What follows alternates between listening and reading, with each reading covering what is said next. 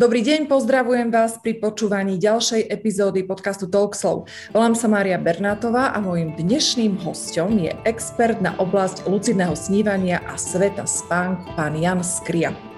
Predstavte si, že by ste sa počas spánku vedeli dostať do stavu, kedy by ste si plne uvedomovali, že ste vo sne. O čom by ste snívali? A čo by ste chceli zažiť? S kým by ste sa v takomto sne chceli stretnúť? A ako sa vlastne do takéhoto sna dostať? Na tieto a mnohé ďalšie otázky budem hľadať odpovede v dnešnom rozhovore. Majte mysel otvorenú, pretože, ako hovorí Jan, ovládanie vlastných snov nie je iba zábavou, ale môže sa jednať o jednu z najlepších možností terapie, počas ktorej môžeme liečiť fóbie, životné výzvy, zjemňovať emočné jazdy a napájať sa na svoje podvedomie. Znie to zaujímavo? No pre mňa mimoriadne. Tak eh, poďte spolu so mnou, pozývam vás na rozhovor s Janom Skriom. Jan, vítaj.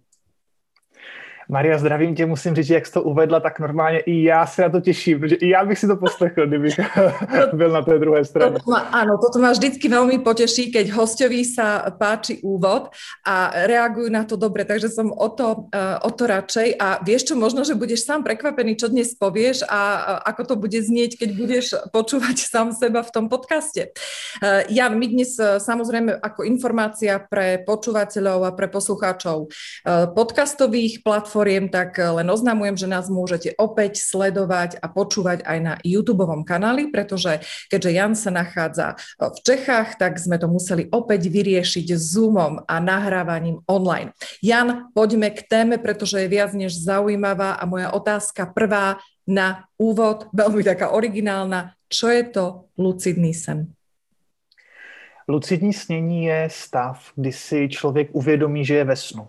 To je taková asi nejjednodušší definice. Já si myslím, že každému nebo většině lidí se to někdy během života stalo, že věděli, že jsou ve snu, že nějak tak tušili, eh, že se jim to jenom zdá, že to není doopravdy. Je to velmi zajímavý stav a eh, díky tomu my ten sen potom můžeme ovládat.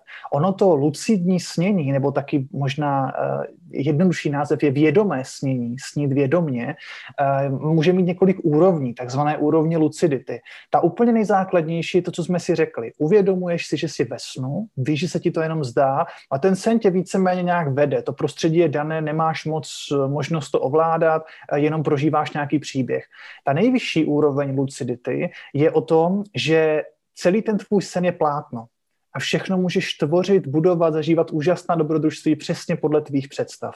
To a mezi tím jsou různé úrovně a uh, někdo má vlohy pro nižší úroveň lucidity, někdo pro vyšší úroveň lucidity, ale tréninkem a praxi se to dá rozšiřovat a pracovat na tom, aby ty lucidní sny byly opravdu, aby ty lucidní prožitky byly opravdu intenzivní, zajímavé a hlavně prospěšné pro člověka. Ano, no toto znie úplně fantasticky, jakože urobím, že klik a mám lucidný sen, ale tak to samozrejme nie je.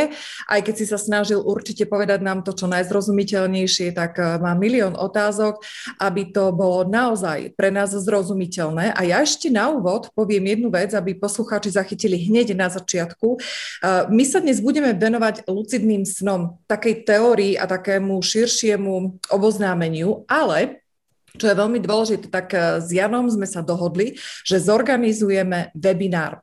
A tí, ktorí ma sledujete a počúvate pravidelnejšie, tak eh, zaznamenali ste, že určite s tými hostiami, s ktorými to stojí za to, tieto webináre organizovať budem. Práve preto, že je veľmi dôležité, aby sme mali priestor a aby sme využili tie vedomosti a schopnosti tých našich hostí, e, dostať sa k ďalším informáciám. A presne na tom sme sa dohodli aj s Janom a my uskutočníme takýto webinár. Dátum samozrejme ešte nevieme, možno to bude september, možno október, necháme vás v lete oddychovať. Rok 2021 hovorím, pretože poslucháči to budú počúvať možno aj neskôr. No a e, aby ste sa všetko dozvedeli, tak už teraz na začiatku vám dávam možnosť napísať mi na mailovú adresu a stačí do predmetu napísať lucidný sen a ja vás dám do poradovníka na webinár. Toto je veľmi dôležitá informácia, pretože keby ste náhodou v strede podcastu odišli, tak už to nezistíte. Takže poďme sa mi vrátiť, Jan, teraz eh, k tej našej zaujímavej téme. Môže snívať, a teraz nehovorím o lucidnom sne, ale všeobecne. Sníva každý človek? To je výborná otázka. Já jsem přesvědčený o tom, že každý člověk má sny. Každý člověk. Je to dané fungováním uh, non fáze a REM fáze, o tom se asi ještě budeme bavit, té snové fáze, uh, ale jsem přesvědčený o tom, že každý, má člověk, každý, každý člověk má sny, ale ne každý člověk si ty svoje sny vybavuje. Potkal jsem se i s lidmi, kteří mi říkali, Honzo, já prostě večer usnu, lehnu do postele a černo tma a ráno se probudím tak i takové situace jsou. Já jsem přesvědčený o tom, že každý člověk má sny. Je možné ty sny objevovat víc u lidí, kteří třeba je nemají nebo si je spíš nepamatují, protože to je taky zvláštní specifikum snů oproti, řekněme, jiným spirituálním zážitkům. Ty sny si příliš nepamatujeme vybavenost snu, schopnost pamatovat si sny je poměrně malá. Někteří lidi mají velkou, že si pamatují třeba dva, tři i čtyři snové prožitky, někdo si pamatuje jeden, někdo si nepamatuje nic a jsou lidi, kteří si uh, pamatují úseky těch snů. Proto každý může snít, jenom občas potřebujeme tady tu schopnost znovu objevit, kterou máme. Čiže můžeme to zjednodušeně povedat, že sníváme každý, ale nie každý si pamätáme, že sníváme?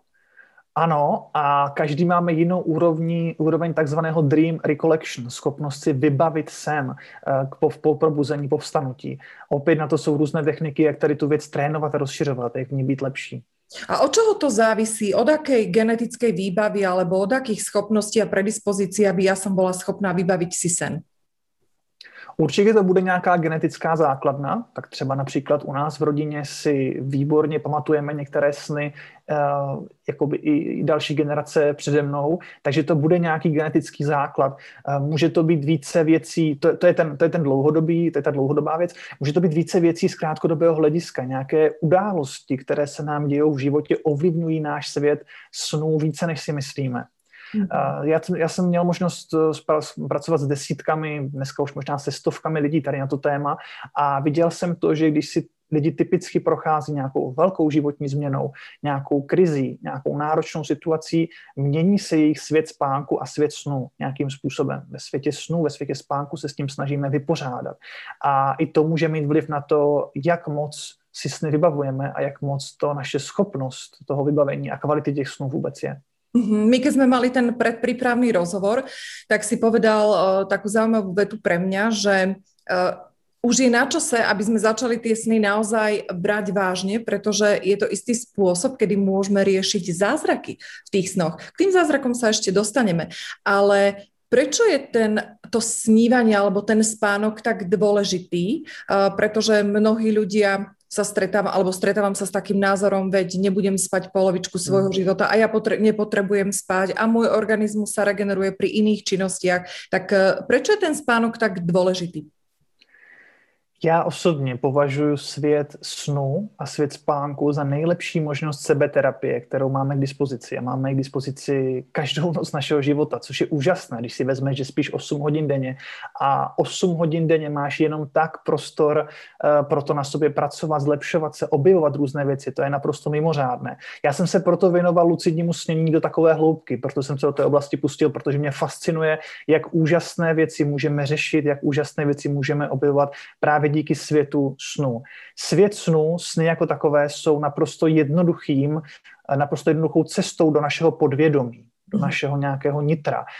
To podvědomí má v sobě obrovské množství odpovědí, obrovské množství výzev, kreativity, věcí, které můžeme otevírat a objevovat díky světu snu úžasné sny jsou, sny jsou úžasný nástroj třeba na hojení emočních rán, pokud se nám stane něco nepříjemného, pokud se nám stane něco v životě, co nás nějakým způsobem ovlivní. Jako zdroj kreativity, pokud takové ty věci, eh, které zdánlivě vůbec nesouvisejí, ale potom zapadnou v něco úžasného, kdy lidi třeba mění svět skrze nějaký nápad, myšlenku, kterou realizují, to je z velké míry zapříčiněné právě REM fází spánku, snovou fází spánku. Proto považuji svět snu za něco, co bychom měli přestat podceňovat a měli bychom tomu věnovat obrovskou pozornost, protože můžeme odemknout věci v životě v tom našem krátkém, relativně krátkém úseku, který tady jsme a pracovat s tím. Takže je to len na nás, ako si uh, opäť ten spánok vysvetlíme. Buď to budeme brať ako stratu času, alebo naopak to môžeme pokladať za ten najlepší proces aj seba rozvoja, ako si povedal v niektorom z rozhovorov, mm. uh, ale aj seba liečenia. Poďme si teraz ten spánok úplne v skratke, aby sme tým uh, nezatiahli moc času. Um, Poďme si vysvetliť ten spánok, aké sú to tie fázy a kedy vlastne v ktorej fáze my vieme prejsť a vstúpiť do toho lucidného sna. Tak já to zkusím úplně zjednodušeně, no. aby to bylo pochopitelné, srozumitelné. Během spánku se střídají dvě fáze. Fáze REM a fáze non-REM. Ta fáze non-REM má ještě podfáze nebo mezifáze 1, 2, 3, 4 stupně, tím se úplně zabývat nebudeme, to je potom podle té hloubky, jak moc náročné je se z té fáze probudit. E, zůstaneme jednoduše u toho, že se během spánku střídá fáze REM a non-REM. E, co se během těch fází děje? Nebo možná co s čím souvisí? Ta REM fáze, to je snová fáze. V té typicky máme sny.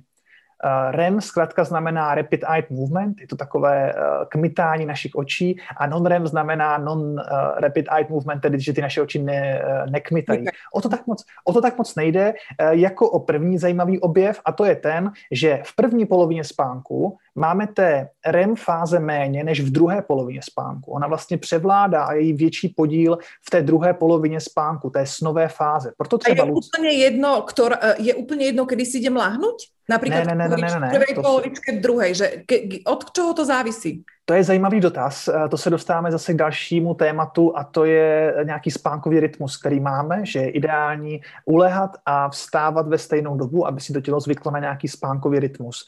Eh, když bychom to opravdu zjednodušili, tak během toho spánku, kdy si jdeš lehnout, pokud máš ideální spánkový rytmus a probudíš se, tak ze začátku té noce máš hodně té fáze non-REM, a v té druhé části noci převládá ta fáze REM. Proto ta druhá polovina noci je typická na nějaké lucidní techniky a podobně. Ty se dělají až v druhé části noci, protože mm, v té první části noci je proto relativně malý prostor eh, v tom podílu, které ty fáze máme. Co je zajímavé, tak je, jak ty fáze fungují nebo jaký je jejich účel. Když se naučíš novou věc v životě, tak díky té non-REM fázi se ta věc ukládá a posiluje to dělá ta non-REM fáze. Nějakou novou věc, poznatek, zkušenost, kterou se naučím, tak v té non-REM fázi spánku se ukládá a posiluje. A v té REM, je to takzvaná fáze reflexe. Mm-hmm. A v té REM fázi spánku se integruje, to je takzvaná fáze integrace, mezi minulé zkušenosti, mezi minulé znalosti. Tady se začínají dít kouzla. Když se učíš nové věci, tak REM fáze, ta snová fáze způsobuje to, a že se začlení mezi věci, které už znáš a vznikají nové myšlenky. Často se spojí nesouvisející informace, nesouvisející věci dohromady a vznikne nějaká geniální, uh, vznikne nějaké geniální osvícení tvé mysli, nějaká úplná kreativa. Najednou se ráno probudíš a přijdeš s řešením něčeho, co působilo jako neřešitelné. Tady tu schopnost, tady ten skill máme z velké míry díky REM fázi spánku. Proto ten spánek je tak nesmírně důležitý pro náš život. Cokoliv nového, co se naučíme, tak prochází touto non-REM fázi a REM fázi, která vlastně tu naši paměť posiluje, umožňuje nám úžasné věci. A proto je potřeba kvalitně spát, ten spánek si neodepídat, jinak bychom se o tuto úžasnou schopnost mohli velmi ochudit. Mm-hmm. Toto nám stačí, podľa mňa takéto základné. Ten, kto bude chcieť, tak si môže ten spánok, pretože toho je kopec na internete, ale to, čoho kopec na internete nie je, je práve to, o čom sa dnes budeme rozprávať a už sa rozprávame a to sú tie lucidné sny. Uh, ty si hovoril o tých fázach, že v tej druhej fáze, to znamená v tej REM, kedy nazvame to, že klipkanie očí, eh, sa vieme dostať do toho lucidného sna. No a teraz mi logicky vysvetlí, tak ja už spím, som v tej non-REM fáze, tak ako ja mám sa dostať do tej lucidnej, keď spím? Čo sa mám zobudiť, aby som vstúpila do toho sna? To se dostáváme už trošku k otázce. To jsme, to jsme daleko, čo? To už ne, ne, já si myslím, že to je fajn, klidně to můžeme otevřít. Uh, to se dostáváme už přesně k otázce toho, jak vstoupit do těch snů. Ty sny teda máme v té REM fázi spánku, většinou, to už víme. A uh, jak vstoupíme do těch snů, do těch lucidních snů, tak jsou obecně dvě nějaké cesty. První cesta je, že máš normální sen, máš běžný sen, uh, který prostě, a to je mimochodem taky fascinující věc, normální sny když se nad tím zamyslíš, hodně lidí je dost uh, pragmatických, hodně jako racionálně založených, hmm. ale potom v noci ulehnou do postele a zdají se jim naprosto fantastické věci. Prostě létají někde na drakovi, zažívají do, do, neuvěřitelná dobrodružství a v ten daný moment stoprocentně věří tomu, že to je reálné. Protože když jsme v normálním snu, tak normální sen je typicky tím, že věřím tomu, že to je realita. Já vlastně jako nevím, že to je sen. To je lucidní sen. Lucidní sen už si uvědomuji, že jsem ve snu, vím, že to není doopravdy. Ale normální sen, ten, který zažívá většina lidí, je o tom, že si myslím, že to je pravda že si hmm. myslí, že to je reálné v tu danou chvíli. A tady nastává opravdu fantastická věc, která mě baví pozorovat. Vezmeme člověka, který je opravdu jako silně racionální a přesto, když ulehne do postele, a tak trošku během toho, během té REM fáze spánku jde do popředí amygdala, jdou do popředí emoční centra a trošku v pozadí je ta racionální šedá kůra mozková, ten neokortex, tak nastává najednou to, že se probouzí ta fantazie a dějou se fantastické věci, ve které on věří, že jsou reálné. To je uh, naprosto úžasné pozorování, co vlastně v noci ten mozek otevírá za možnosti, za brány kreativity a poznání. A to mě baví pozorovat hlavně u těch lidí, kteří jsou v tom reálném světě hodně, uh, nechci říct konzervativní, ale takový jako Eh, pragmatičtí a takový, že všechno musí být vědecky podložené a tak dále. Eh, takže to je, to je zajímavé. Abych se vrátil k tomu. Eh, ta první cesta, ten přirozený vstup do lucidních snů je o tom, že zažíváš normální sen, normální běžný sen, nějaký, nějaký jeho průběh a v části toho sne si uvědomí, že jsi ve snu. Na to slouží různé techniky, možná se některých dneska částečně dotkneme. Poznáš, že jsi ve snu a začneš ten sen ovládat. A ten normální sen se mění na ten sen lucidní. To je vlastně jedna možnost, jak vstoupit do toho lucidního snu.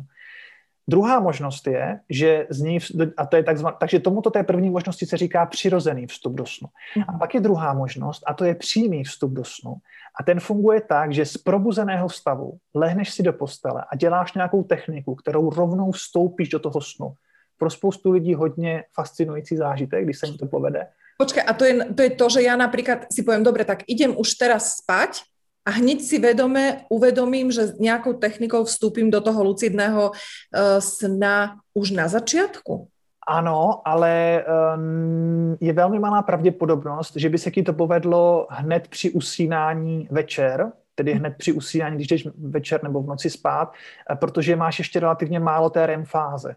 Proto hmm. ta technika toho navozování se nedělá před usnutím. Jsou lidi, kteří to mají tak každý jsme nastavení trošku jinak, takže někomu se to může povést, ale drtivé většině lidí se nepovede vstoupit do lucidního snu hned po usnutí uh, večer, protože ta REM fáze je velmi krátká. Povede se jim to až v těch delších REM fázích, proto ty techniky toho přímého vstupu se typicky provádí v druhé polovině noci. Uh-huh, uh-huh. No a te, teraz teda ešte počkáme na tie techniky, to bude fajn, že si takú jednu určite povieme, ale poďme sa predsa ešte len pobaviť. Um, vieš, veľakrát sa povie, že je, Minečku, ja som si to asi vysnívala. Bože, to je ako sen.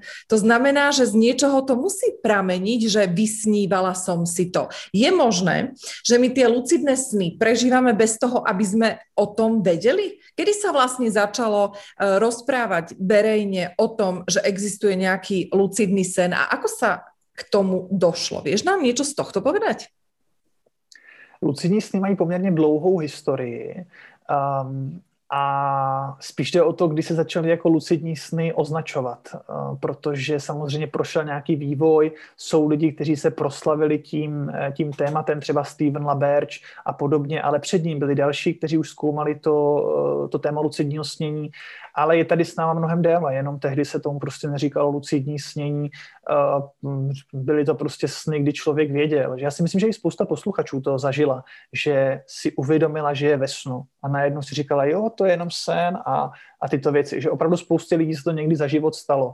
Některým ne, ale i ti se to můžou poměrně dobře a jednoduše naučit. Takže je predpoklad, že všetci, keby teraz trénovali, zoberme čisto hypotetickú otázku, všetci keby trénovali, tak sú schopní do toho lucidného sna vstúpiť?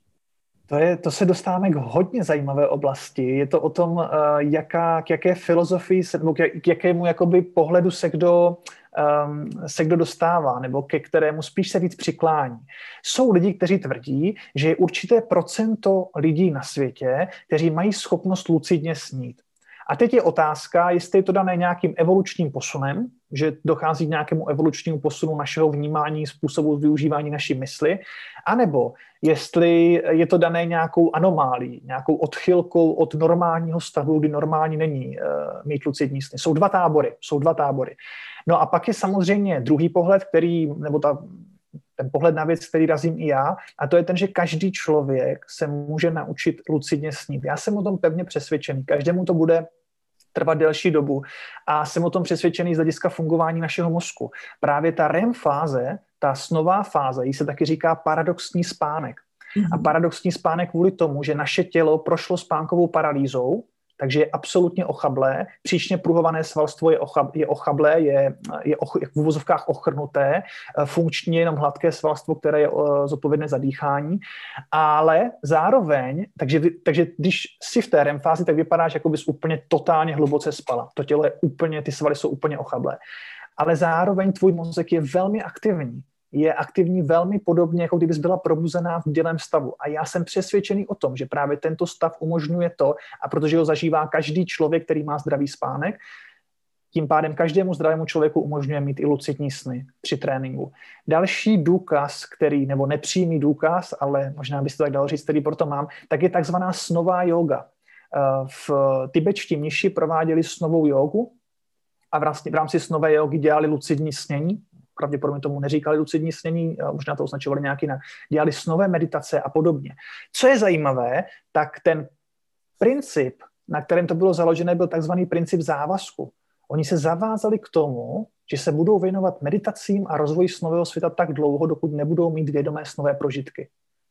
A všichni ti mniši měli sny. Nebylo nějaké eh, lucidní sny. Nebylo nějaké procento těch mnichů, kteří by ty lucidní sny neměli. Eh, bylo to o té oddanosti a o té vytrvalosti. To je to, co lidem chybí. Já, když dělám přednášky o lucidním snění, tak se mě lidi chodí ptát, co mám udělat pro to, abych už tuto noc měla lucidní sny, abych už tuto noc zažil nějaký prožitek. A já říkám, no možná se vám to povede už jenom díky tomu, že jste slyšeli to téma. To se mi stává často. Člověk jenom tím, že to slyší, tak už má ten lucidní sen, ten lucidní prožitek.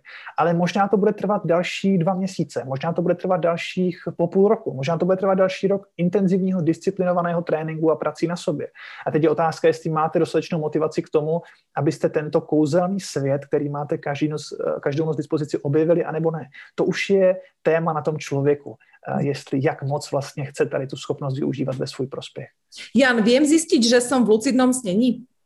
Ako to zjistím?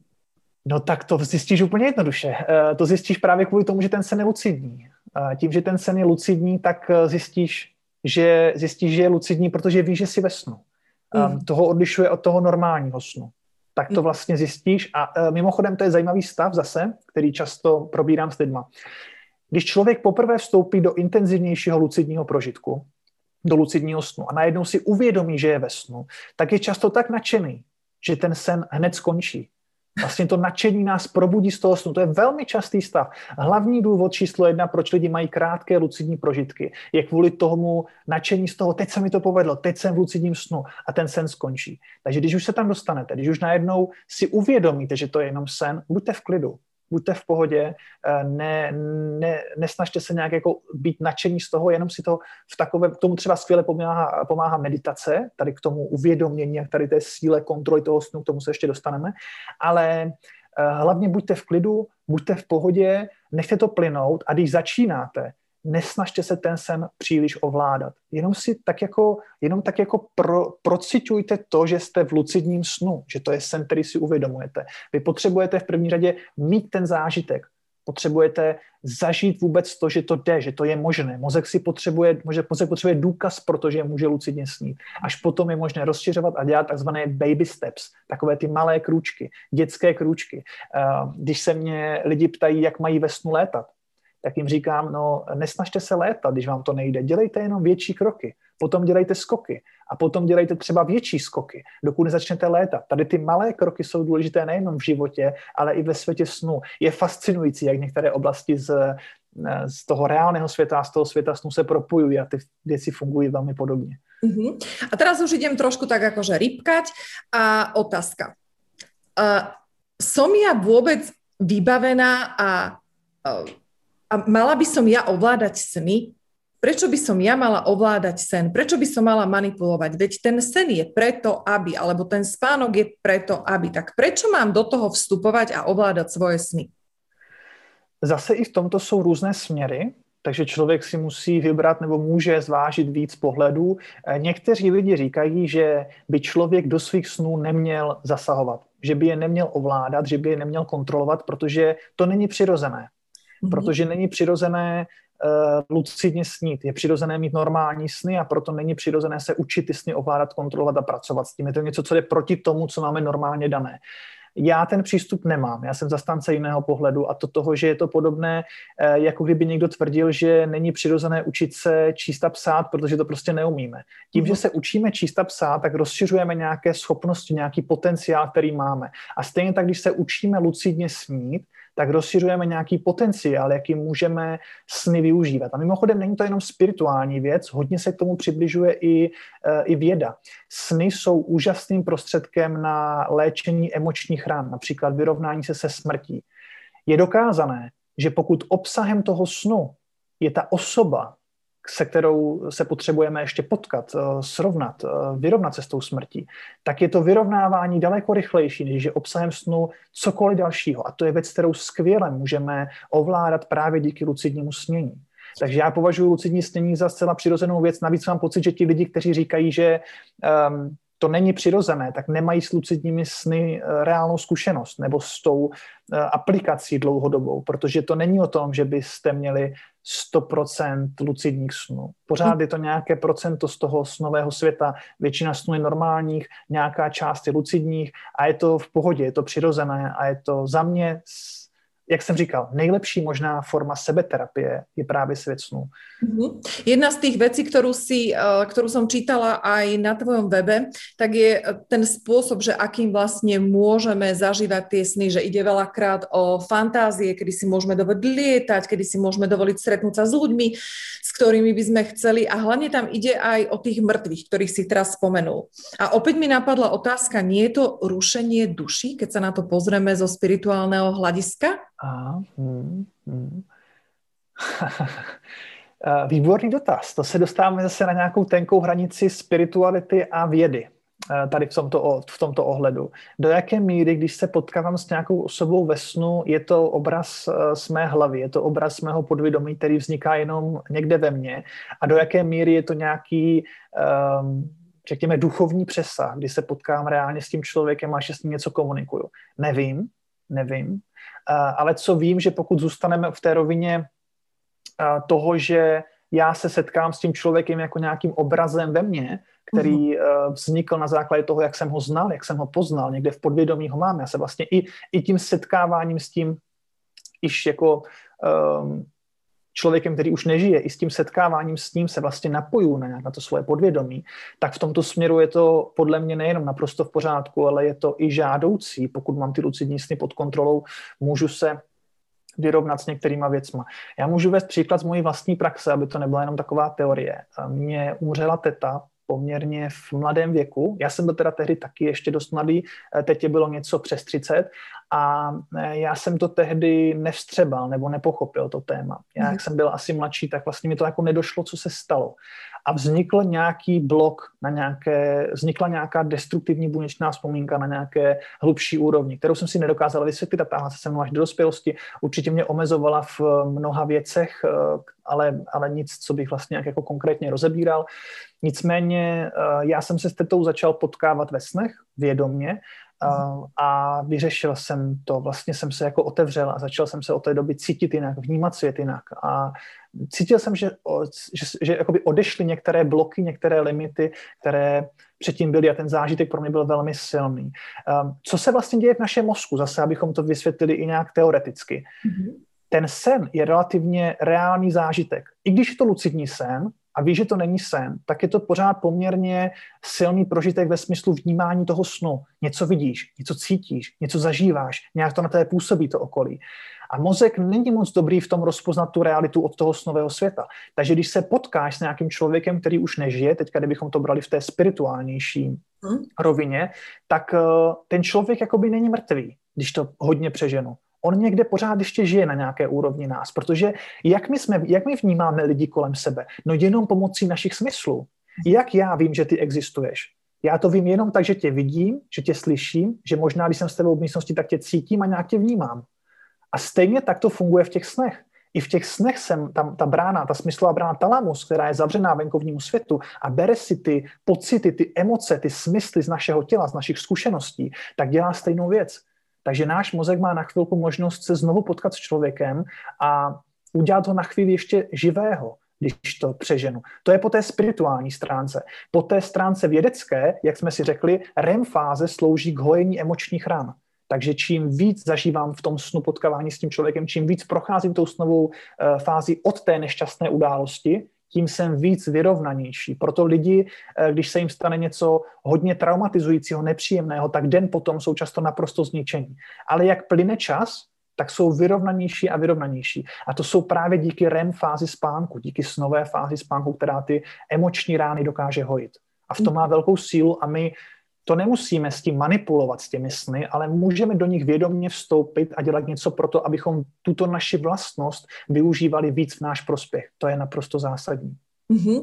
My sme načali aj takú tému napojenie sa na sebavedomie, eh, sebavedomie na podvedomie. Ano. To bude samozrejme ale eh, predmetom toho webinára, tak to dávam ďalšiu takú uputavku, že tam nám Jan vysvetlí úplne krásne krok po kroku, ako sa e, na to podvedomie dostať, pretože s tým podvedomím sa dá krásne pracovať. A teraz akurát pozerám aj túto do tej mojej knižnice Moc podvedomia od Marfiho, neviem, či si to čítal, tak tam je tiež niekoľko zaujímavých cvičení už konkrétnych, že ako si vlastne vypýtať tú otázku alebo položiť otázku večer, aby nám prišla v spánku odpoveď. Mm. Takže ja som veľmi zvedavá na ten webinár. To teraz otvárať nebudeme, to bola len taká, uh, taký teasing je taká pozvánka opět.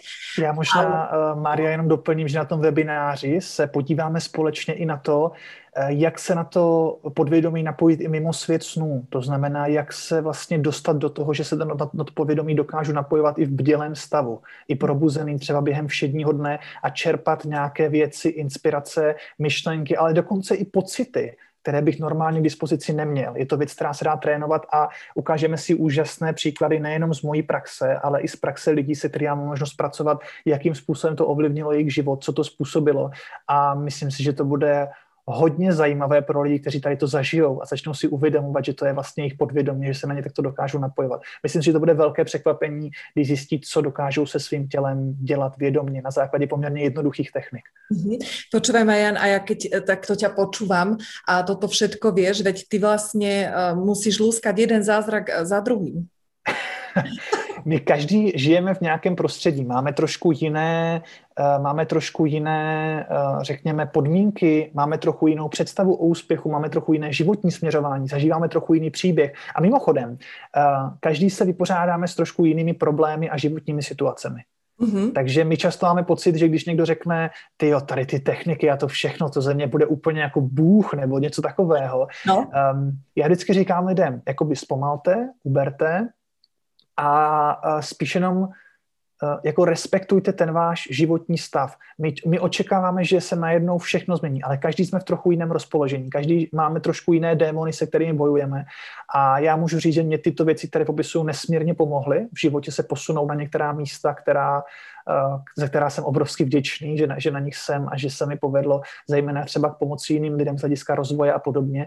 A můžu sdílet i příběhy některých lidí, kteří tady toho využívají. Ale zase chci upozornit tady na to, respektujte to, že jste v nějakém aktuálním stavu a nebyčujte se za to, že některé věci nejdou tak rychle, jako by měly jít. Každý jsme na tom jinak a hlavně každý vnímáme věci jinak. To je zajímavé. Když se dvěma lidem stane stejná věc, tak na každého zapůsobí úplně stejně. Ten mozek je nesmírně uh, úžasný magický nástroj, ale taky neskutečně křehký. A my se k tomu tak musíme i chovat.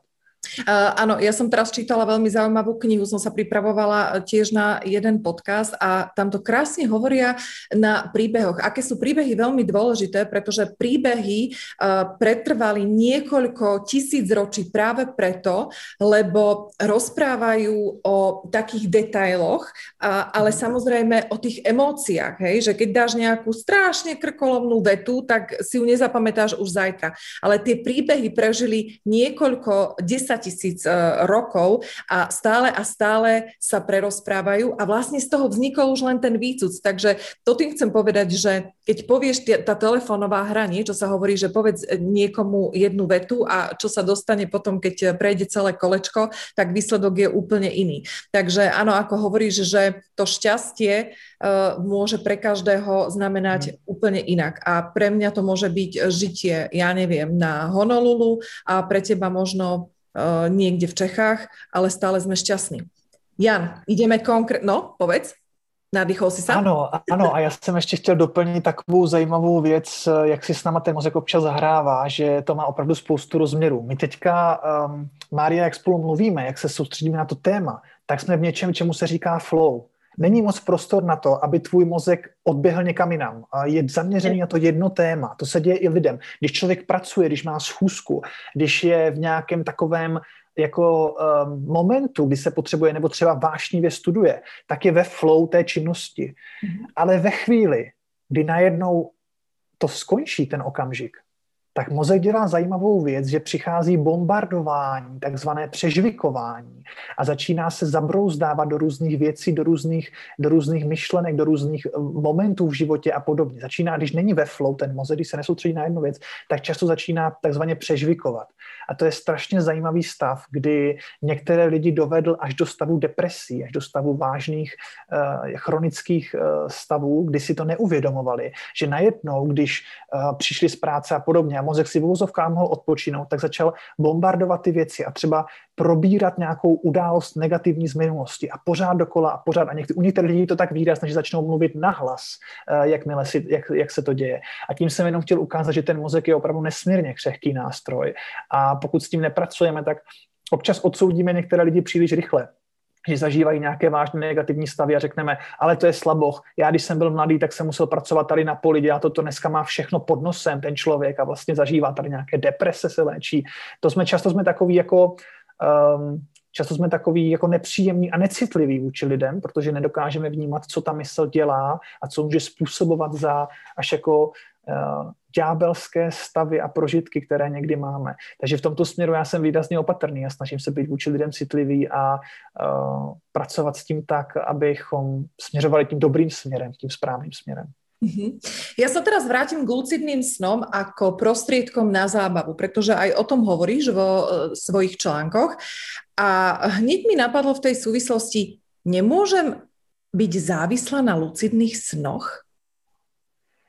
Ještě jsem nikoho takového nepotkal. Jestli někdo viděl film Počátek, v angličtině to tuším Inception s Leonardem DiCapriem, to je film, který je právě o světě snů hodně eh, zaměřený tady na toto téma, tak tam je scéna, kdy ti lidi jdou, ve svět, jdou vlastně nějakým prostředím, eh, kde jsou jiní lidi a ti jsou závislí na snech. Už tráví většinu času mimo tu svoji realitu. Já jsem se s tím v tom světě lucidních snů nesetkal, že by někdo měl vypěstovanou závislost na lucidním snění a to si troufám říct, že už poměrně dlouhou, že mám poměrně velký vzorek lidí i zahraničních, zahraničních snílků a podobně, se kterými jsem komunikoval a tak dál. A ani oni se mnou nezdíleli nikdy podobnou zkušenost. Takže nepotkal jsem se s tím, že by na lucidních snech mohla vzniknout uh, závislost a ani si to nemyslím.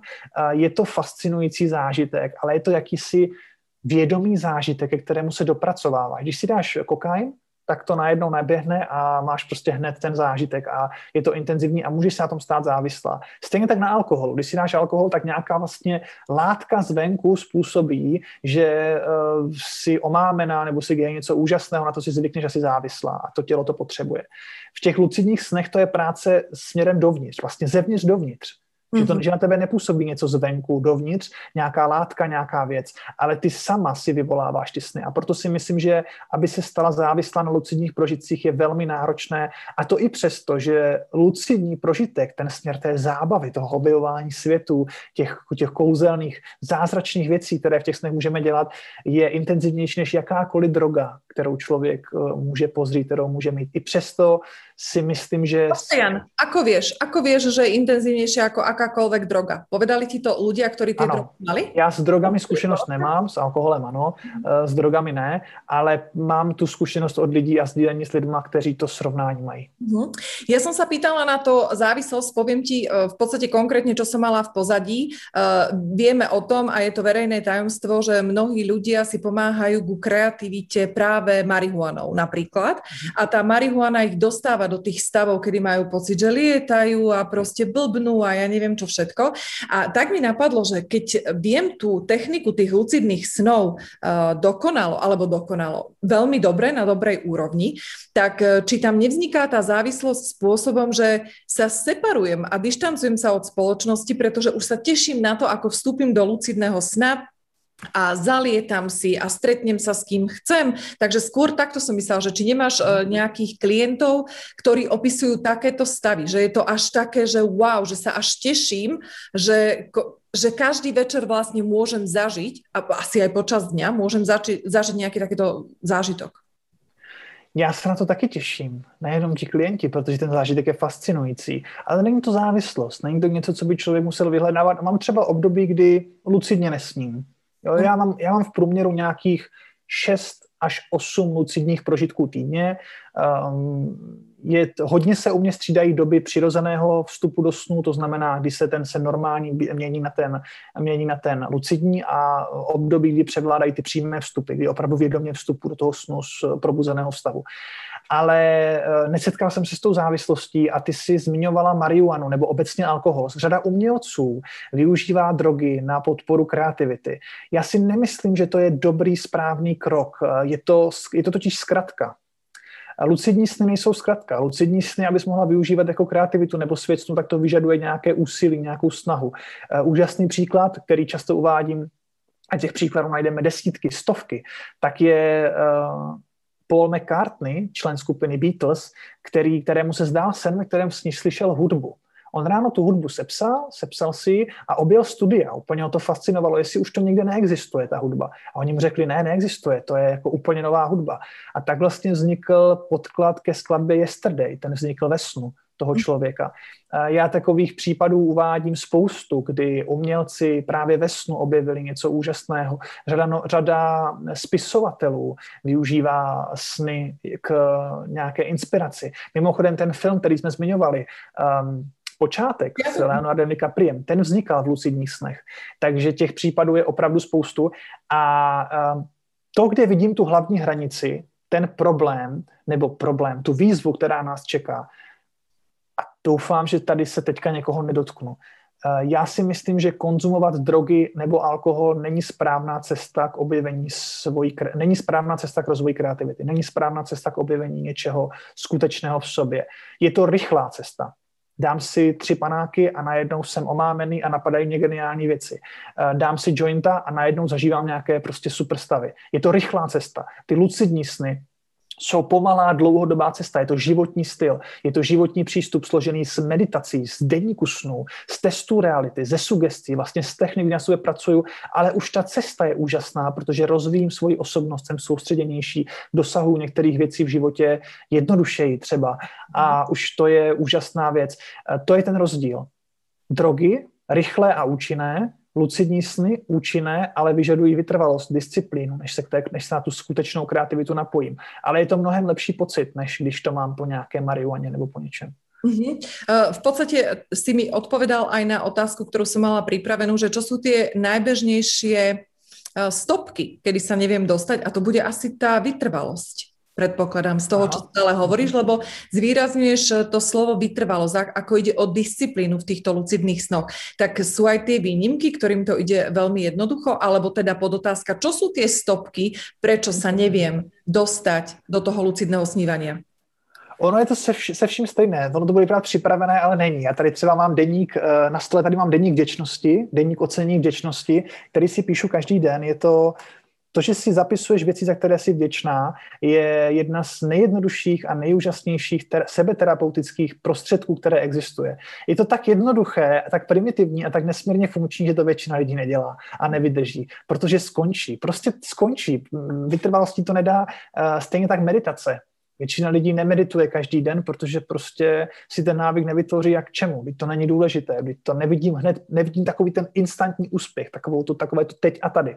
Takže to je velmi časté i u lucidních snů nedaří se, jsou nějaké nezdary, člověk nevydrží a vlastně se nedostane k nějakým prožitkům. Já třeba tvrdím to, že pokud se tomu člověk začne věnovat, tak ani nemusí hned lucidně snít. Některé věci se dají řešit i v normálních snech. Eh, spousta objevů, spousta věcí, pokud se začne pracovat s těmi technikami. Už ta cesta je nesmírně obohacující. Ale je to hodně o tom být vytrvalý, připomínat si, proč to dělám, čeho chci dosáhnout, co mi to může přinést a je to, je, to, je to velká věc. A potom jsou takové ty zlomy, kdy člověk uh, sice prožije ten lucidní zážitek, něco se stane, ale najednou si řekne tak jako fajn, cool, dobrá technika, teď zase budu věnovat jiným věcem. a vlastně od toho nějak jako ustoupit. Může být, není to problém dát si na chvilku pauzu úplně v pohodě, ale eh, je to způsob terapie. Jako, jak, jak jsem, já už jsem to zmiňoval několikrát, za mě dnes člověk má k dispozici tak jednoduchý terapeutický nástroj, který stojí za to rozvíjet a pracovat na sobě díky němu. Uh-huh. Je něco, o čom je zakázané snívat? Ne, ale dostáváme se k zajímavé etické rovině, no. a, protože to je velké téma, velké téma. Um, já to řeším často s lidma na různých setkáních, eh, na různých kolech a, a podobně ve skupinách. Dvě nejčastější aktivity lucidních snílků jsou létání a sex. To jsou dvě věci. Hodné a prekvapující. To jsou dvě věci, eh, které nás fascinují. Létání, asi víme proč. Létání pro člověka vždycky byla úžasná aktivita, že létá jeho tělo. A sex asi taky víme proč. Ehm, někteří lidi dokážou mít sex a sexuální prožitek ve snech srovnatelný s tím reálným prožitkem. Je to dané tím, že to jejich tělo to dokáže na takové způsob, orgasmus dokážou mít stejný jako v reálném světě, mhm. v těch, v těch světech lucidních snů. Proto to spoustu lidí vyhledává, nebo v těch lucidních snech řada lucidních snílků a tím se samozřejmě dostáváme k té etické rovině. Um, příklad, člověk je zadaný nějakým způsobem a um, má sex ve snech s jiným člověkem, než je jeho partnerka nebo partner.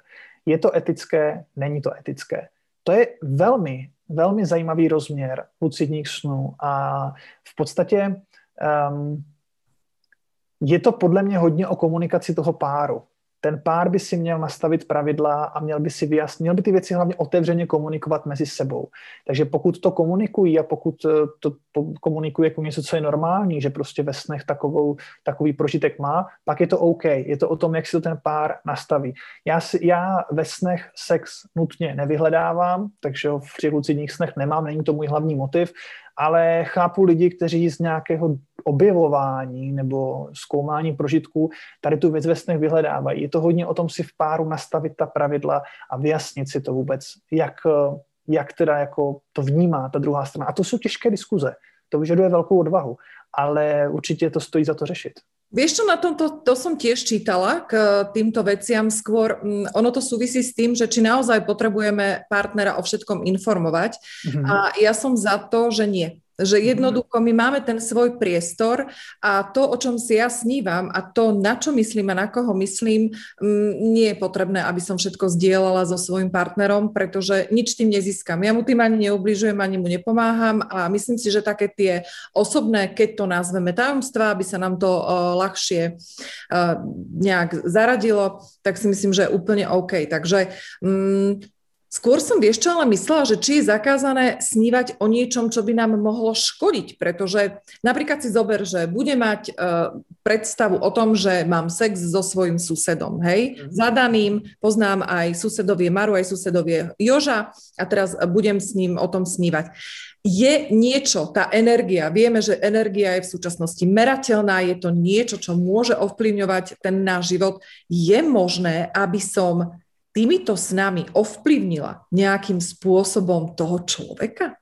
Na tej úrovni tých energií, vibrácií a myšlienok? Tak eh, nech, já asi z hlediska nějakých mých kompetencí nemůžu úplně zabíhat do toho spirituálna, tam si jistý nejsem, možná ano, možná ne, rozhodně bych si nedovolil to spochybňovat, ale na úrovni nějaké neverbální komunikace, nějakého působení našeho těla určitě ano.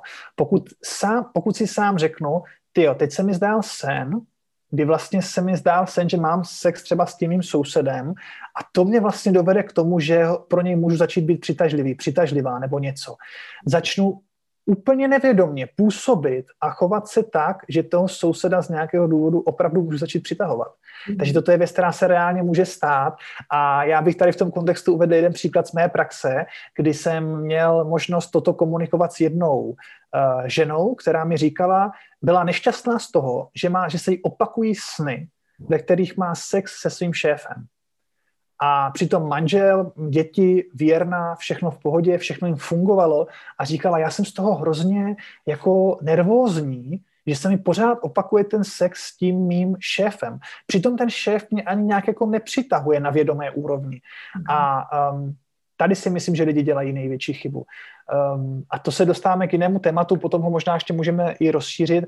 Um, nejvíc snů vzniká na základě pocitu. Na základě, toho, na základě našich pocitů, na základě toho, co cítíme, vzniká nejvíc snů. Takže pokud se dostaneme do situace, jako byla tato žena, že měla ve snech sex se svým um, šéfem a že jí to znervozňovalo, že z toho byla neklidná, že se bála, že se bála, aby znovu neměla ten sex, no tak co se děje?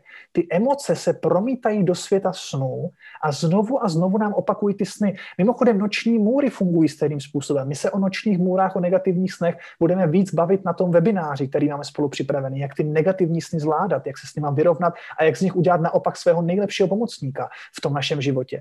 Ale ty fungují stejně. Nám se zdá něco, z čeho máme velký strach nebo nějaké pnutí, nějaký tlak a vlastně ten strach, to pnutí, které je neřešené, ta neřešená emoce emoce způsobuje, že se to opakuje znovu a znovu a znovu. Takže moje první rada pro tady ty příklady, uvolněte se. Neberte to zas tak vážně, že se vám zdálo o tom, že máte sex se sousedem nebo, s, nebo, nebo dokonce se svým tátou. I to jsem zažil v rámci některých případů. Uvolněte se, neberte to vážně. Nemusí to znamenat vůbec nic často během snů vznikají nesouvislá vzájemná spojení. Eh, máme nějaké téma sexu nebo zrušení a spojí se nám to s obrazem nějakého člověka a vznikne spojení, které ani nemusí dávat úplně smysl. Ten sen si zapište, a začněte se jenom, začněte ho spíš, spíš jako jenom pozorovat. Eh, neberte ho, to, to je vůbec první věc, je to hodně o práci s těmi emocemi. Takže v tomto směru ano, může to ovlivnit, ale sny si nezakazujme, určitě. Eh, paradoxně se nám může stát, že když si zakážeme sen, tak se nám bude zdát. To je, to je jako, to je jasné, to je dané těmi emocemi, těmi pocity. Já fakt nechci, aby se mi zdálo tady to znovu, abych to prožívala, aby to, a ono se to znovu zdá, no samozřejmě, protože s tím nepracujeme. Eh, takže nezakazovat si a spíš se uvolnit a nechat to být, OK, ono to zmizí časem. Ono to mimochodem velmi často bývá spojené i s tím, že prožíváme nějakou věc v životě typicky, když dojde k nějaké ženě. U ženy to třeba těhotenství uh-huh. nebo nějaké mateřství, eh, často první zkušenost. Může se tím ženám začít, začít zdát sny, které úplně z nich začnou být jako nervózní, někdy úplně, někdy úplně jako v troskách, že najednou, mají, najednou přece mají čekají potomka a mají sex, mají soulož s nějakými cizími muži úplně, které kdysi potkali a podobně, v klidu uvolněte se, nemusí to znamenat vůbec nic, pravděpodobně to neznamená vůbec nic. Uvědomte si, že během snu je velmi omezené a velmi téměř vypnuté vaše racionální centrum, šedá kůra mozková. Tím pádem ty pudy a ty emoce a ty všechny nejsou stejné jako během dne, kdy si je nějakým způsobem uvědomujeme a pracujeme s nimi. Je to normální, že se můžou dít tyto věci. To si uvědomte a potom s tím už jenom pracujte jako pozorovatelé, ne jako ty zainteresované osoby, které to prožívají. To prožívání může paradoxně být ke škodě. To bola dobrá poznámka, že, že nejde o racionálne zmýšľanie, pretože uh, ono veľakrát som už počula a bežne sa o tom rozpráva, že ty kokos, akože mne sa snívalo normálne akože s mojim rodinným príslušníkom a potom sa na toho človeka aj pozeráš tak divne, že fúha, až máš ten pocit, Mm, a to je práve ten prežitok, že hovoríme o živých snoch, že ten prežitok bol tak silný, ako keby sa naozaj stal a potom to prenášame aj do toho reálneho života. Čiže ono mohlo by, mohlo by to vyzerať e, tak, že vieš, počula som takú vetu, že sny sú naše nesplnené túžby a priania. Ale keď som túto vetu, no hej, len keď túto vetu dáš potom na to, že máš sex s nejakým rodinným príslušníkom, s ktorým nechceš, tak eh, si v pekné brinde psychickej. Protože... No, my to bereme strašně vážně. Občas se upneme na něco, jak máme... Já jsem velký fanda i toho rozměru toho, řekněme, kouzelného, toho spirituálního, protože tam se potom zase dějou zajímavé věci, když člověk trošku se jako upustí nějaké věci a nechá jenom být a nechá jenom běžet ale některé věci, na některé věci se příliš upneme, na nějakou myšlenku a pak nás zbytečně ovlivňuje, když nemusí. Ty jsi to hezky popsala, když jsi říkala, jasně, uh, sny jsou nějaké neprojevené tužby. Někdo to má v sobě, tady tu věc, tady tu myšlenku a pak se podle ní řídí, zdá se mu takový sen a říká, tak to je nějaká moje touha, to jsem teda jako nevěděl, nevěděla a prožívá to hodně. Z mojí zkušenosti nemusí to být, uh, nemusí to být pravda, je to nějaká moje vlastní statistika, tak uh, ženy víc prožívají ten význam význam těch snů a to emoční působení na ně než muži. O něco. Zároveň uh, jsem se setkal s tím, že ženy dokážou víc třeba interpretovat sny a dokážou víc z těch snů vycházet. Ale není to pravidlem. Není to pravidlem, ale to je moje zkušenost té mojí praxe, kterou mám. Uh-huh. Ja teraz hodím možno takú tiež udičku na ten webinár, ale toto nám môžeš tak skrátke povedať. Uh, zoberme si takúto situáciu. Uh, chcem vlastne zistiť teraz, ako lucidné sny podporujú splnenie tých mojich snov alebo tej reality. A poviem ti to na konkrétnom príklade. Zober si, že si v lucidnom sne, pretože sme hovorili o tom, že sa viem dostať do takých tých fantazijných stavov, ale ja sa teraz dostanem do reálnych a naplánujem si lucidný sen, že som vydala bestseller, napísala som knihu, stal sa bestsellerom, je preložený do 30 jazykov a budem si túto situáciu v tých lucidných snoch uh, chcieť vybaviť. Takže si budem predstavovať, ako podpisujem knihu niekde v New Yorku na uh, Times Square a mám tam veľkú akciu a neviem čo všetko. Do akej miery viem podporiť lucidnými snami to, aby sa splnili tie naše priania v tom reálnom životě? My už dnes máme poměrně velký přehled nebo velký um, velkou znalost o dopadu vizualizace. Ty mm. sama vizualizaci určitě využíváš, znáš a není to jenom přesně, jak si popisovala. Vydávám tu knihu, představuji si. Potom teda v životě dělám kroky a chování směrem k té vizualizaci. V tom ty vizualizace jsou velmi, velmi cené a velmi prospěšné. A stejně tak sportovci využívají vizualizace. Vizualizují si, jak jsou před tím výkonem v klidu, v pohodě, jak ho perfektně zvládají, jako skvěle zaběhnou. Představují si ty zdvižené ruce v cíli. Tím se nabuzují na ty správné emoce, na lepší chování. Z tohoto hlediska ty lucidní sny jsou vyšší formou vizualizace. Mm-hmm. Je to intenzivnější prožitek, kdy já mám tam i ty pocity, mám tam i to všechno, můžu to ovládat, můžu to mít pod kontrolou a můžu se tím dobře bavit. Takže toto už je takový vyšší level, já doporučuji lidem trošku ubrat a začít uh, jako s menšími kroky, ale jde to použít a má to velký vliv, je, má to, může to mít ještě daleko výraznější váhu než právě ta vizualizace, protože ten prožitek lépe zažiju, zacítím všemi mými smysly právě v tom lucidním snu, kde všechny ty smysly aktivně zapojuju. Mm-hmm, tak už len kvôli tomuto kroku sa teším na ten webinár, pretože mňa práve tá vizualizácia veľmi láka, alebo respektíve tá vizualizácia podporená ešte tým lucidným snom, pretože keď som ťa tak počúvala, tak ja si vlastne uvedomujem, že tie lucidné sny som zažila, ale vôbec som nevedela o tom, že to boli lucidné sny. Nezaoberala som sa tým, vieš, veď toľko je tematik uh, a tém, že nejak mi to nedošlo. Takže o to viacej sa teším. V jednom rozhovore si opäť povedal takú zaujímavú vec, že prostredníctvom tých lucidných snov dokážeme byť koučom sami sebe a tým najlepším, pretože v podstate aj sprievod kouča je len to, že dáva dobré otázky, ale tie odpovede hľadáme sami v sebe. Akým spôsobom, skús nám povedať nejaký konkrétny príklad, akým spôsobom ja v lucidných snoch môžem byť najlepším koučom vo svojom sebarozvoji alebo v riešení svojich problémov osobných? My jsme už zmínili nějaké vyrovnání se se smrtí. Když bychom se bavili o těch účelech, proč lucidně sní, tak jsme se právě bavili o tom vyrovnávání se se smrtí člověka nebo s nějakým traumatizující událostí, o té vizualizaci jako pomůcce a právě ta možnost té sebeterapie je to, co i já využívám u sebe osobně nejčastěji právě ve, ve světě lucidních snů.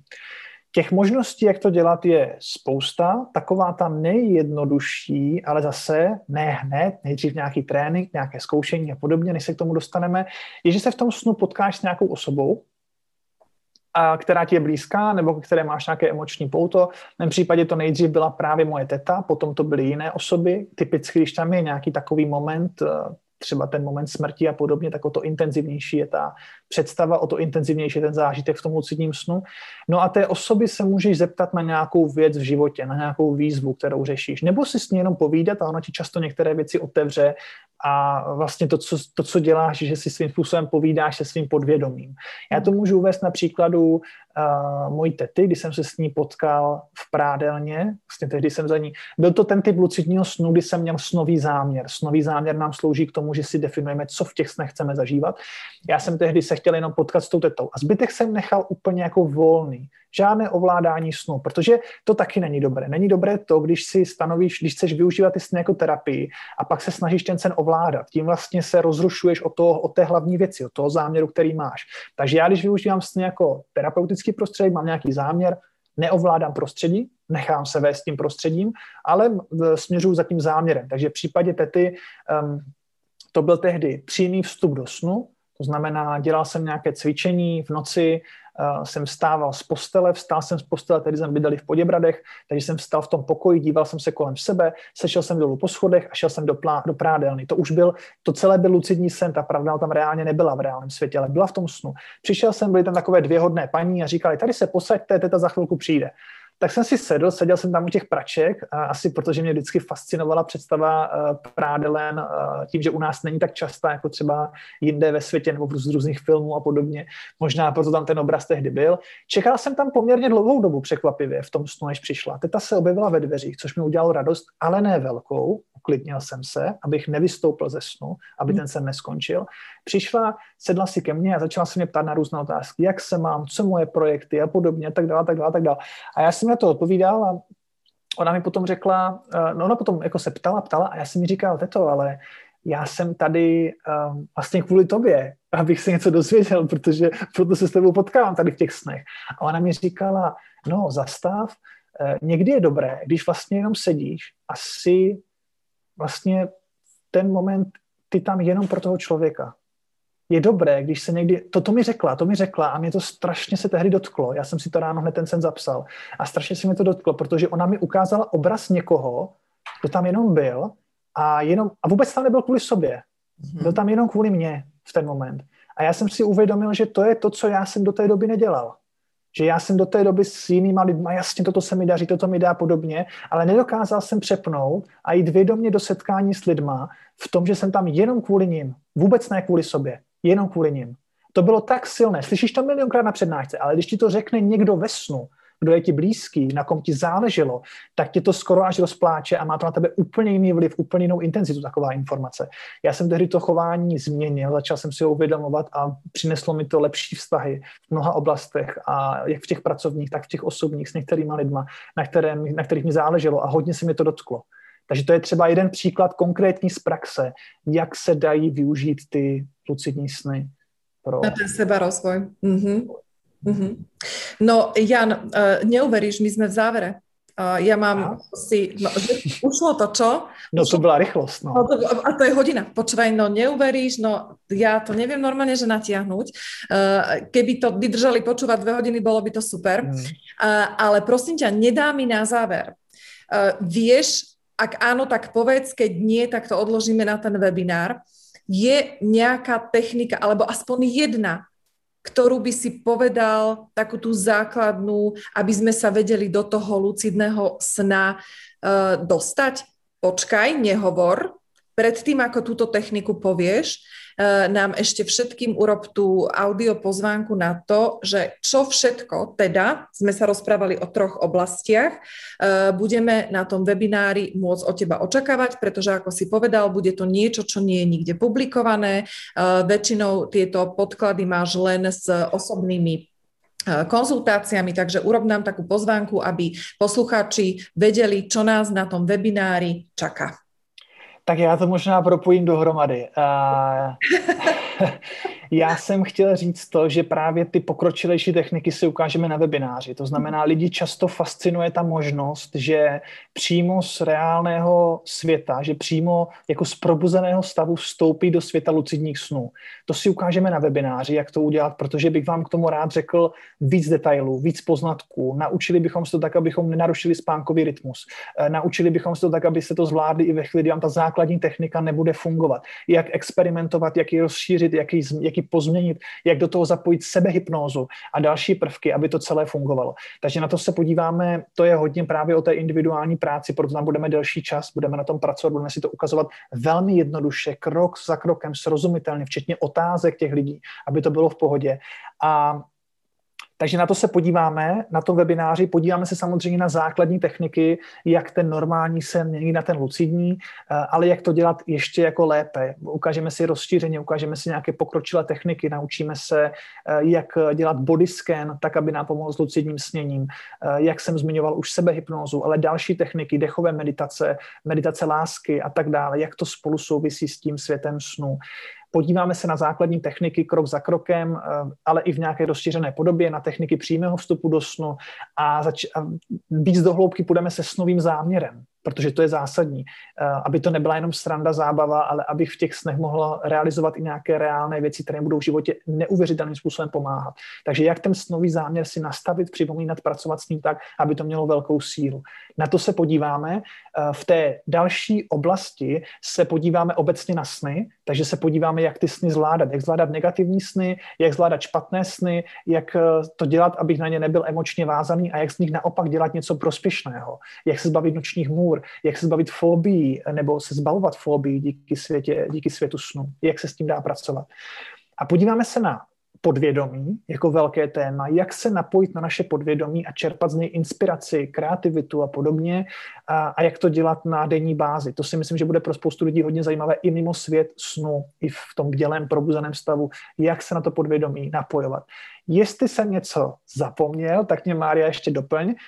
Vieš čo, úplne v pohode. Uh, ja to aj tak budem spisovať. Uh, ja ešte v mhm. závere teda urobím takú tú uputávku všeobecnú a nemusia sa vôbec ľudia bať, pretože tieto webináre, pokiaľ budú mať naozaj ten uh, úspech a bude on záujem, ako my požadujeme, tak ho budeme robiť opakovane, pretože ono sa to nebude dať zase robiť až tak v obrovskom množstve, keď chceme byť interaktívni a to naozaj bude interaktívny webinár. Mm. Takže nemusíte sa ničoho obávať a i napriek tomu, že počúvate tento podcast v lete 2021, tak je dosť možné, že keď ho budete počúvať v roku 2022, tak webinári stále pôjdu. Čo ja viem, však uvidíme to v tých lucidných snoch. Vymyslíme, No a vieš, na čo sme zabudli ináč, Jan? Na tú techniku. Napadlo. Na techniku nie, to sme nezabudli, to ťa, to ťa držím, ale vieš, čo sme chceli ešte povedať, takú novinku, a to teda ešte dám priestor, aj keď to bude trvať dlhšie ako hodinu. Shifting. Áno. Shifting, Shifting ako novinka a to nemôžeme opomenúť, pretože to sme povedali, že novinky treba prinášať, takže čo je to ten shifting?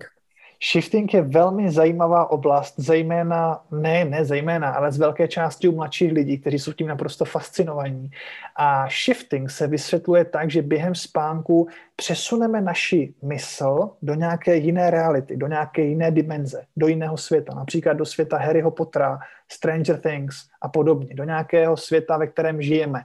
Um, to, co říkají lidi, kteří se věnují shiftingu, je, že je to hodně odlišné od lucidních snů právě v tom, že ten svět neměníme, že ten svět je relativně stálý, stabilní uh, a že ty prožitky jsou poměrně dlouhé a že jsou velmi intenzivní z hlediska prožívání smyslu já jako člověk, který se zabývá lucidním sněním, vím, že všechny tyto věci jsou spojené s lucidními sny, to znamená, i lucidní sny můžou mít velmi stabilní prostředí, u některých lidí můžou být velmi uh, stále a můžeme je prožívat velmi intenzivně smysly, proto to může být a nemusí, nechci se pouštět tady do některých debat, protože to by mohlo vyvolat, uh, vyvolat velké, velmi rozpolplné názory, hlavně v lidech, kteří dělají shifting. Může to být nějaká vyš, vyšší nebo jiná forma lucidity, která právě probíhá, protože to má, podobné, má to podobné projevy, děje se to během snové fáze, REM fáze, děje se to ve spánku. Takže by to mohlo být něco takového. Já jsem sám podobné zážitky zažil, kdy jsem cestoval ve světech, které byly velmi živé, velmi reálné a velmi stabilní, neměnilo se to prostředí. Takže je to zajímavá oblast shifting. Shifting. To hlavní vysvětlení, moje vědomí, moji mysl během spánku přesouvám do jiné reality, do jiné dimenze, kterou vlastně objevuju zažívám nějaké dobrodružství a něco v ní dělám. Mm-hmm. Takže keď budem trpezlivá, tak eh, možno budoucí podcast budem rozprávať jako Hermiona uh, s nějakým zážitkom, hej? Přesně tak, ano. dočkať. Eh, shifting možno môžeme rozobrať na Clubhouse ako samostatnú tému, uh, možno aj nejaké otázky, uvidíme, uvidíme, čo naplánujeme, no a poďme teda do toho šťavnatého záveru, kedy nám povieš takú tú základnú, alebo aspoň jednu techniku, ktorou by sme mohli začať vôbec sa venovať téme lucidného snění a snívania po slovensky. Skvěle, skvěle, jdeme na to. Uh, jak jsem říkal, na webináři probereme ty techniky těch přímých vstupů. Ty jsou atraktivní. To, že přímo vstupím do toho snu, to je super, na to se podíváme. Teďka si ukážeme nebo si pobavíme o takové základní technice, která vás bude provázet a to je deník snu. Deník snu je úplným základem mít deník snu a zapisovat si vaše snové prožitky. Buďte trpěliví, z začátku to může jít hůř, si je třeba nepamatujete, zkoušejte si, zkoušejte si napsat to, co vás napadne a právě vybavování si snů je prvním krokem, jak ty sny začít. Jak se jim začít věnovat, jak je začít interpretovat, hledat jejich význam a jak přecházet do snů lucidních, už jenom tím, že si je vybavuju. Mít typicky nějaký deník, nějaký sešit, nemusí to být nic krásného, ale někdo, kdo je na tyto věci, tak si to může vyzdobit, udělat si to hezké, položit si ho někam na stůl, aby ho měl na očích a ráno se probudit a ráno pět minut se snažit, taková um, snová meditace nebo dream recollection, snažit se vybavit si svoje sny. Opravdu um, usilovat není dobré slovo, ale koncentrovat se na to, co se mi tu noc zdálo a nechat to jenom přijít.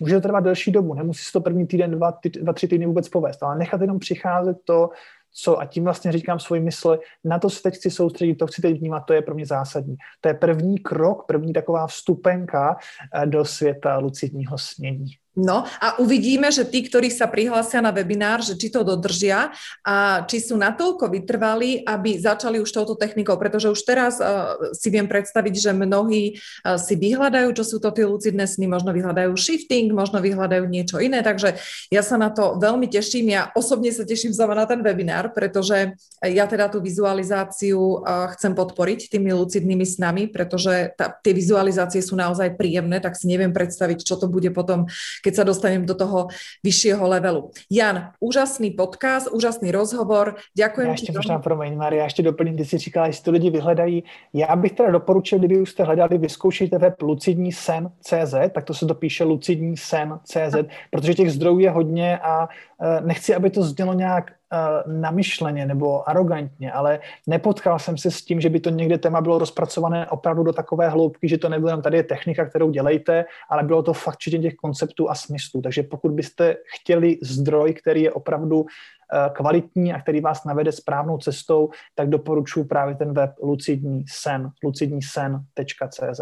Áno, a ten určite potom uh, napíšem aj do tých mailov, no, informácií, ktoré budem uh, posielať. Takže Jan, ešte raz veľká vďaka, že si si našiel priestor, ja že si sa s nami podelil o tieto informácie, pretože ako sám hovoríš, tak si expert v tomto lucidnom snívaní, no a s kým teda iným som sa mohla o tom rozprávať, ak nie s najlepšími. Takže ja tiež si raz veľmi pekne ďakujem. Ja na záver ďakujem všetkým, ktorí s nami ostali až do konca.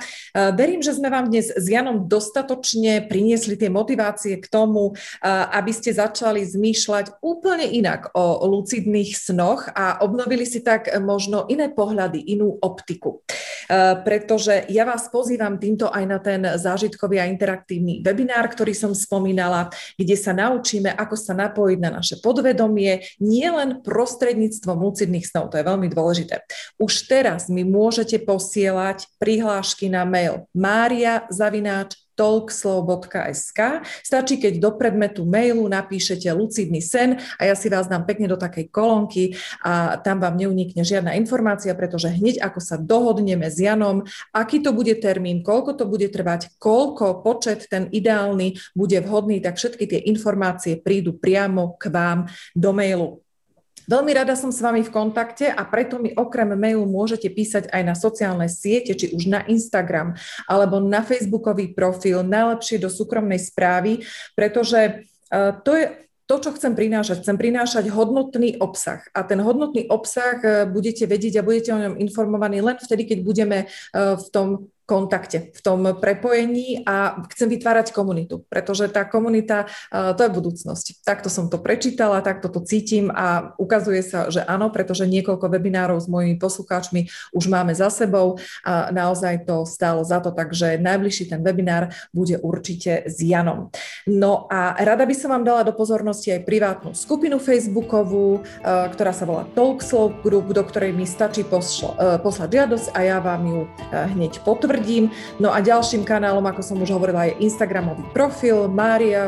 alebo inak, počkajte, talkslow.maria.bernátová, takže tam mi môžete takisto písať a tam vám prinášam informácie o tom, že keď to budete naozaj sledovať, tak budete mať prehľad čo a ako. A inak s Janom chystáme aj Instagram live, pretože tam to bude taká prvá príležitosť, kedy mu môžete dať základné otázky. On ešte o tom nevie, teda už vlastne o tom vie, ale nevie termín, lebo musíme... Keď už o tom vím. tak si to takto akože zorganizovala sama sebe si. no a určite na Clubhouse, takže uh, Jana budete mať úplne, že over, over a Jan bude mať over, over talk slow, takže všetko je to úplne super. Takže najlepšie, keď mi pošlete vašu mailovú adresu, ja si vás dám pekne do zoznamu a neprídete absolútne o žiadnu informáciu. Takže ešte raz zopakujem, mária zavináč talkshow.sk. Majte sa krásne, užívajte si svoju jedinečnosť a ja sa na vás opäť teším, či už prostredníctvom sociálnych sietí, alebo osobne, no a samozrejme hlavne prostredníctvom podcastu Talkshow.